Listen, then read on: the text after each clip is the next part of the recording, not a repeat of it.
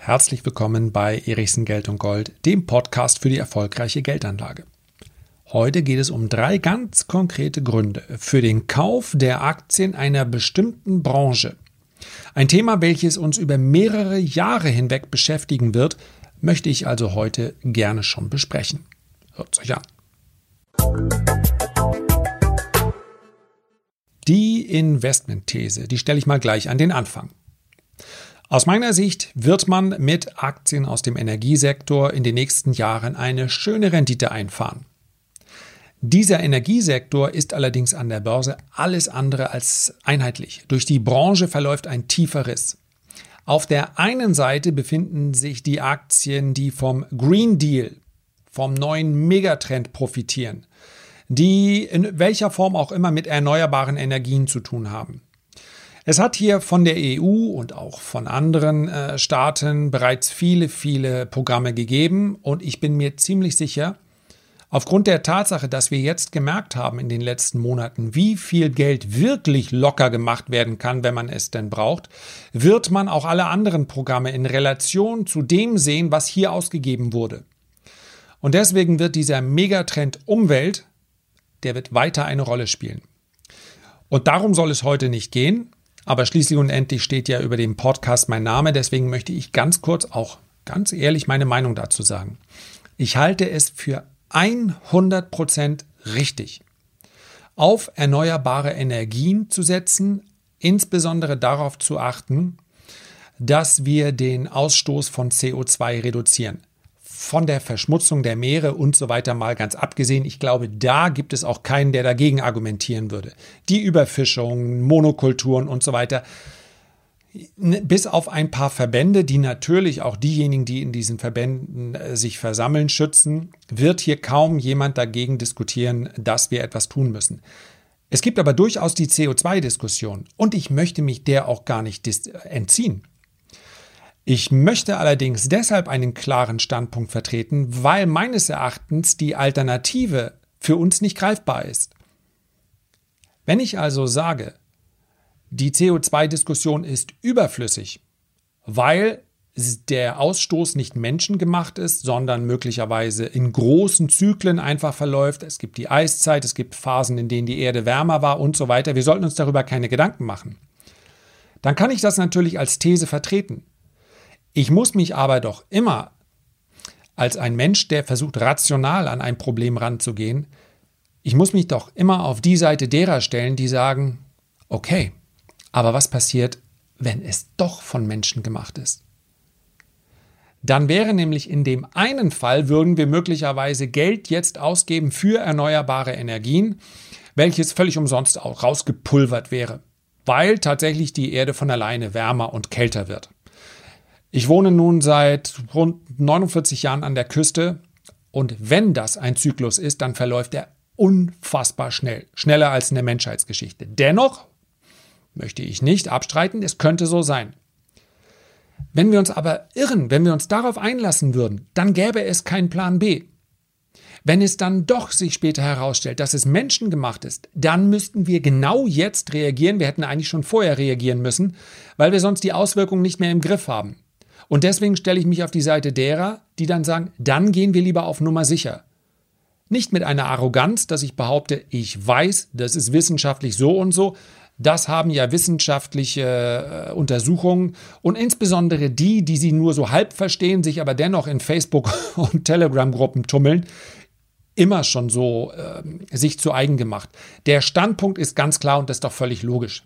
Das sieht man selbst in Aktienforen. C O zwei, man muss es nur mal reinschmeißen, das Wort. Und völlig, völlig klar ist, wie die Sache eigentlich ist. Und das ist nur gemacht, um politisch dies durchzusetzen, das durchzusetzen. Ich sehe es ganz pragmatisch. Ne? So wie eben beschrieben. Wenn es nicht menschengemacht ist, dann ist es gut. Dann machen wir mit der Umstellung jetzt auch nichts verkehrt. Dann war einfach das Geld umsonst. Aber es ist nur Geld. Wenn es menschengemacht ist, dann haben wir keine andere Wahl, als es zu ändern. Denn dann würden wir den Prozess so beschleunigen, dass es schließlich und endlich die Erde relativ schnell unbewohnbar macht. Dann gehe ich doch nie mal auf, auf Nummer sicher. So pragmatisch betrachte ich das Thema. Auf der anderen Seite sage ich auch, und deswegen spreche ich heute gerne über Öl- und Gasaktien und habe dabei nicht mal ein sonderlich schlechtes Gewissen, denn was ihr letztendlich kauft, das entscheidet ihr sowieso selbst. Aber noch ist diese Energiewende nicht abgeschlossen. Und solange ich in einem Auto sitze oder in einem Flugzeug sitze, welches Öl verbraucht, ja, Rohstoffe verbraucht, solange wäre es geradezu scheinheilig, wenn ich sage, naja, aber Ölunternehmen sollte es nicht geben. Ja, die großen Ölunternehmen haben diesen Prozess schon lange, schon lange äh, in, in, in Bewegung gebracht. Wir haben viele, viele Ölunternehmen, die, die es in ein paar Jahren, vielleicht auch erst in einem Jahrzehnt geben wird, als Energieunternehmen, die dann eben mit erneuerbaren Energien ihr Geld verdienen. Unternehmen gehen dahin, wo das Geld zu verdienen ist. Noch geht es nicht ohne Öl. Und da bin ich dann zumindest so weit Realist, dass ich sage, wenn ich weiß, es geht heute nicht ohne, dann spricht nichts dagegen, dass dieses Öl dann auch verkauft wird. Wenn irgendjemand sagt, wir einigen uns mal am grünen, grünen großen Tisch, ja, wir sind jetzt eine Weltregierung und wisst ihr was, wir versuchen das gemeinsam zu lösen und äh, Energie übernehmen wir jetzt. Ja, das ist so eine Star Trek-Fantasie letztendlich. Jeder soll Energie haben, wir wollen kein Geschäft mehr. Bin ich sofort dabei. Bin ich sofort dabei. Steht aber momentan, glaube ich, nicht ganz oben auf der Agenda. Und Öl- und Gasaktien sind deshalb interessant, weil sie ein, immer schon im Übrigen, ein sehr interessanter Hedge war, eine, waren eine sehr interessante Absicherung. Und zwar für den Moment, wo Tech-Werte, die, die momentane Hosse seit Monaten, seit Jahren befeuern, wenn die schlechter laufen, dann springen sehr häufig diese Rohstoffwerte in die Bresche. Teilweise sind sie auch parallel gut gelaufen, aber das ist etwas, was man sehr erkennt, dass diese Zyklen nicht gleich laufen. Und das möchte ich ja in einem diversifizierten Portfolio. Das ist es, was äh, denjenigen, den ich hier schon so häufig zitiert habe, den Ray Dalio mal so bekannt gemacht hat. Im Moment ist seine Performance ja eher, geht so, aber wer hält schon mit, mit den Wall Street Bettern? Ähm, ja, Eine Diversifikation im Portfolio, und zwar eine, mit der ich eben eine geringe Korrelation der Werte untereinander habe. Ich kann auch sagen, ich kaufe mir Facebook, Amazon, Google, Netflix und so weiter. Und ja, dann habe ich auch mehrere Aktien. Aber das ist natürlich überhaupt keine Diversifikation, weil sie letztendlich zumindest ungefähr in die gleiche Richtung laufen. Und deswegen möchte ich heute über Öl- und Gasaktien sprechen. Denn auch die werden, so schnell geht es nämlich nicht mit der Energiewende, in den nächsten Jahren aus meiner Sicht noch eine große Rolle spielen. Sie sind in den letzten Monaten schon ganz ordentlich gelaufen, einfach deshalb, weil sich der Ölpreis auch stark erholt hat, der Gaspreis phasenweise sogar noch stärker. Drei Gründe für den Kauf der Aktien aus dieser Branche. Erstens die verhältnismäßig niedrige Bewertung. Wenn wir mal die Großen uns anschauen, und ich bin in aktuell in keinem einzigen Wert, den ich jetzt hier nenne, beispielhaft investiert. Darum geht es mir heute nicht, um eine Empfehlung. Royal Dutch Shell hat ein K G V von neun, B P ein K G V von acht, Exxon, genau wie Chevron übrigens, die beiden amerikanischen großen Ölwerte etwas höher bewertet, K G V von vierzehn. Ich nehme ganz bewusst das K G V, es ist nicht die beste Art und Weise, die Qualität bzw. die Bewertung eines Rohstoffunternehmens sich anzuschauen. Wer tiefer einsteigen möchte, schaut sich den Free Cashflow an oder den Free Cashflow Yield. Ja. Dann haben wir aber auch, kennt wahrscheinlich kaum einer, und auch das ist keine Empfehlung, äh, Empfehlung, eine Enbridge Pipeline. Die machen letztendlich, die, die, die stellen die Infrastruktur her. K G V von acht. Und jetzt kann man ja sagen, naja, die, die Gewinne sind ja auch gesunken. Das sind sie. Wir kommen da gleich noch drauf zu sprechen. Und insbesondere sind die Gewinne sehr abhängig vom Ölpreis. Aber es geht hier auch um eine Bewertung im Vergleich zum Gesamtmarkt. Und wenn man sich die Bewertung anschaut im Vergleich zu Unternehmen aus dem Bereich erneuerbare Energien oder in die, aus dem Bereich der Tech-Werte, dann sind diese Aktien spottbillig. Und am Ende sucht sich der Markt immer wieder, gerade wenn er sich nicht mehr sicher ist, wie lange die Korrektur läuft, dann schaut er sich auch wieder Value-Werte an und dann wird er darauf schauen, welche Value-Werte sind relativ niedrig bewertet und dann kommt man am Energiesektor nicht vorbei. Und ich lasse das Thema Inflation hier mal bewusst aus. Sollten, ich werde es demnächst besprechen, sollten wir eine stärkere inflationäre Phase sehen, dann werden Rohstoffe davon nochmal massiv profitieren. Aber das möchte ich heute gar nicht ins Feld führen. Nur als Hinweis. Tech-Werte werden dann darunter leiden. Denn mit steigender Inflation geht die Erwartungshaltung steigender Zinsen einher. Dabei ist nicht so entscheidend, wann dann tatsächlich Zinserhöhungen kommen. Und ja, auch ich erwarte jetzt keinen Zinssatz von zwei oder drei Prozent. Im Vergleich zum Gesamtmarkt sind diese Energieaktien trotz der kleinen Rallye in den letzten Wochen sehr, sehr günstig bewertet. Zweiter Punkt, und das ist im Bereich der Value-Aktien natürlich ein wichtiger, eine hohe Dividendenrendite. Auch hier im Vergleich zum Gesamtmarkt. Wir haben Dividendenrenditen, je nachdem, wenn, ob wir uns die großen, verhältnismäßig starken Unternehmen anschauen oder die Unternehmen aus der zweiten und dritten Reihe, zwischen vier und bis zu zwölf Prozent. Und das finden wir praktisch nirgendwo. Das finden wir nicht im Pharmasektor, das finden wir nicht im Gesundheitssektor, das finden wir nicht im Tech-Sektor. Wir kriegen solche Dividendenrenditen nicht. Eine Dividendenrendite von sieben Prozent, die einigermaßen sicher ist, ist in einem Nullzinsumfeld etwas, was einfach nicht lange Bestand hat. Entweder kommt das, was der Markt daraus macht, nämlich dass er sagt, vielleicht hält sich der Ölpreis ja nicht da oben, das ist die derzeitige Skepsis, oder die Aktien sind zu billig. Auf Dauer wird es in einem Nullzinsumfeld keine Dividendenrendite von sieben Prozent in einem einigermaßen gesunden Unternehmen geben. Und das ist das Entscheidende. Wir haben in einer allerersten Reaktion, als der Ölpreis sich im vergangenen Frühjahr erholt hat, haben wir erlebt, dass die Ölwerte sehr stark und sehr schnell angezogen haben. zwanzig, dreißig, vierzig Prozent innerhalb kürzester Zeit. Seitdem, ich klicke mal kurz auf den Ölpreis, ist aber Folgendes passiert. Wir haben diese schnelle Reaktion gesehen. Ja, ich weiß, das Crude Oil war zwischendurch sogar mal im negativen Kontrakt. Das kann passieren im Futures-Markt, auch wenn es sehr, sehr selten vorkommt. Wenn wir uns jetzt einen fortlaufenden Kontrakt ansehen, dann waren wir im Tief bei sieben Dollar. Ja, das war halt Weltuntergangsstimmung. Wir haben ja entsprechende Bewegungen auch am Aktienmarkt gesehen. Wir sind jetzt fast auf Vor-Corona-Niveau und das Ganze zu einem Zeitpunkt, wo die Wirtschaft in Teilen der Welt ja noch am Boden liegt. Ja, China arbeitet schon äh, mit einer relativ hohen Auslastung. In vielen anderen Bereichen der Welt liegt die Wirtschaft auch nicht so brach wie bei uns. Das ist im Wesentlichen hier in Europa, wo wir gesagt haben, wir fahren diese Strategie. Aber wir sprechen über einen Preis, während ich das jetzt aufnehme, von siebenundfünfzig Dollar. Ja, und im Februar zwanzig zwanzig waren wir bei Mitte sechzig Dollar. Wenn der Ölpreis sich auf diesem Niveau stabilisiert, dann werden die Ölaktien nachziehen, mal unabhängig von der Dividendenrendite, die natürlich dann sinkt, wenn der Kurs steigt.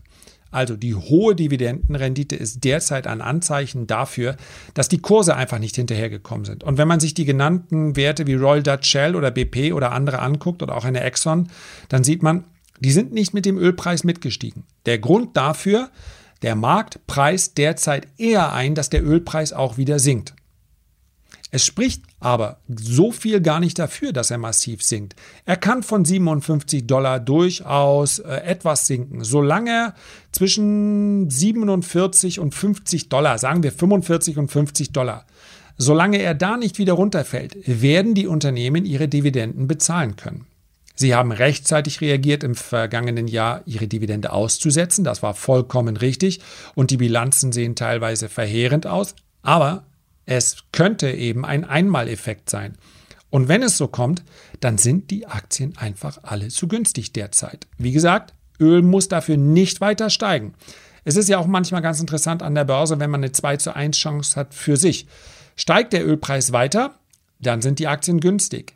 Fällt der Ölpreis nur leicht bzw. hält sich auf diesem Niveau, dann sind die Ölaktien günstig. Bricht Öl wieder deutlich unter fünfundvierzig Dollar ein, dann sind sie nicht günstig, dann werden die Aktien möglicherweise wieder in eine Situation kommen, wo sie ihre Dividenden nicht bezahlen können. Hohe Dividenden, Punkt zwei. Und ein dritter Punkt, der aus meiner Sicht in Verbindung mit dem Green Deal zu sehen ist, der unter Trump ein sehr unwahrscheinlich war, unwahrscheinlicher war, der unter Biden ein sehr viel wahrscheinlicherer wird, wenn auch nicht im ersten Moment, weil es erstmal darum geht, ja, so ein klein wenig das Volk, aber insbesondere auch die Industrie hinter sich zu scharen. Das Ende von Schieferöl. selbst als Realist, und ich möchte es ganz einfach so beschreiben, noch werden wir Öl brauchen. Wenn es nach mir ginge, werden wir, sie, werden wir sehr schnell auf regenerative Energien umsteigen können. Wenn das nächstes Jahr wäre, dann würde ich auch jeden Verlust in der Ölaktie dafür hinnehmen. Das wäre nämlich für spätere Generationen dann noch viel besser. Also das akzeptiere ich dann vollkommen. Je schneller, umso besser. Nur, es sieht derzeit nicht danach aus. Denn wir haben natürlich ganz, ganz viele Teile der Produktion nicht in Europa. Da werden wir den Umstieg relativ schnell hinbekommen, sondern wir haben sie, diese Produktion häufig in den Schwellenländern. Und da wird es einfach noch etwas dauern. So, Schieferöl ist aber selbst für einen Realisten, was den Energiesektor angeht, einfach nur eine riesige Umweltsauerei. Egal, ob wir über Schieferöl sprechen, diese gesamte Vorgehensweise, den Boden aufzubrechen, verschiedene Gase und so weiter dort reinzupressen, um aus niedrigeren Gesteinsschichten dann das, genauso wie Ölsand in Kanada. Das ist ja das Schöne. Ich bin ja kein Nachrichtensender. Ich bin ja auch kein diplomatischer Dienst, sondern da steht mein Name drüber und niemand muss mir Recht geben. Für mich ist das eine absolute Umweltsauerei, die lieber heute als morgen verboten werden soll. Das hat das Argument Arbeitsplätze zieht da mal überhaupt nicht für mich.